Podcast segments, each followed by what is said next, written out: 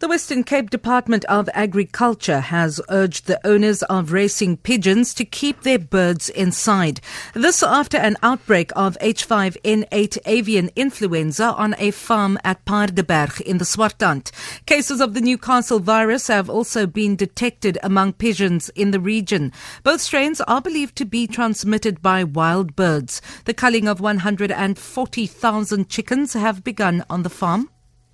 Cape Town police are searching for a three-year-old girl, Asaza Souls, who was last seen at her home in Wallacedene, Kraaifontein over the weekend.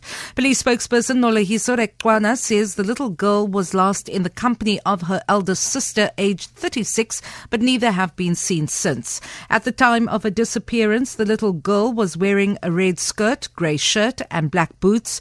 The police has urged anyone with information regarding their disappearance to contact authorities authorities.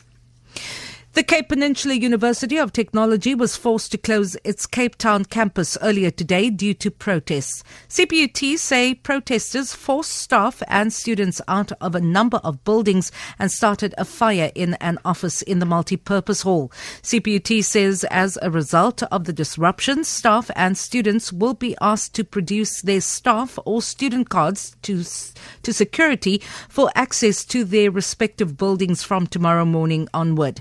The, pre- the presenting of cards will be strictly enforced, especially at examination and test venues. The United Democratic Movement says it will take the DA to court following the party's decision this afternoon not to reinstate Mongameli Bobani as deputy mayor of the Nelson Mandela Bay Metro.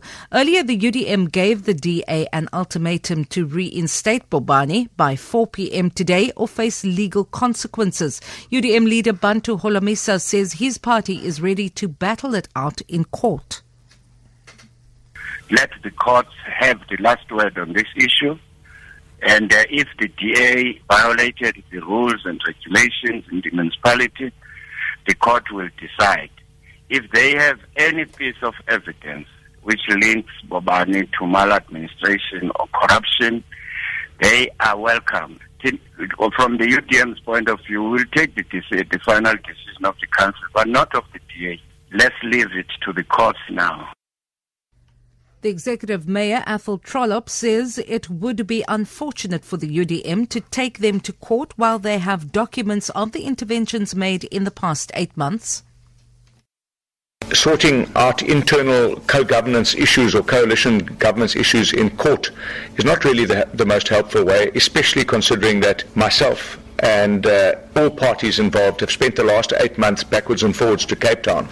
And I mean, these are not made up documents. These documents are made up of correspondence and authentic pieces of evidence that have been substantiated about a number of issues over a long period of time where Councillor Bobani has contravened almost every single provision of the co-governance agreement. For Good Hope FM News, I'm Vanya Kluter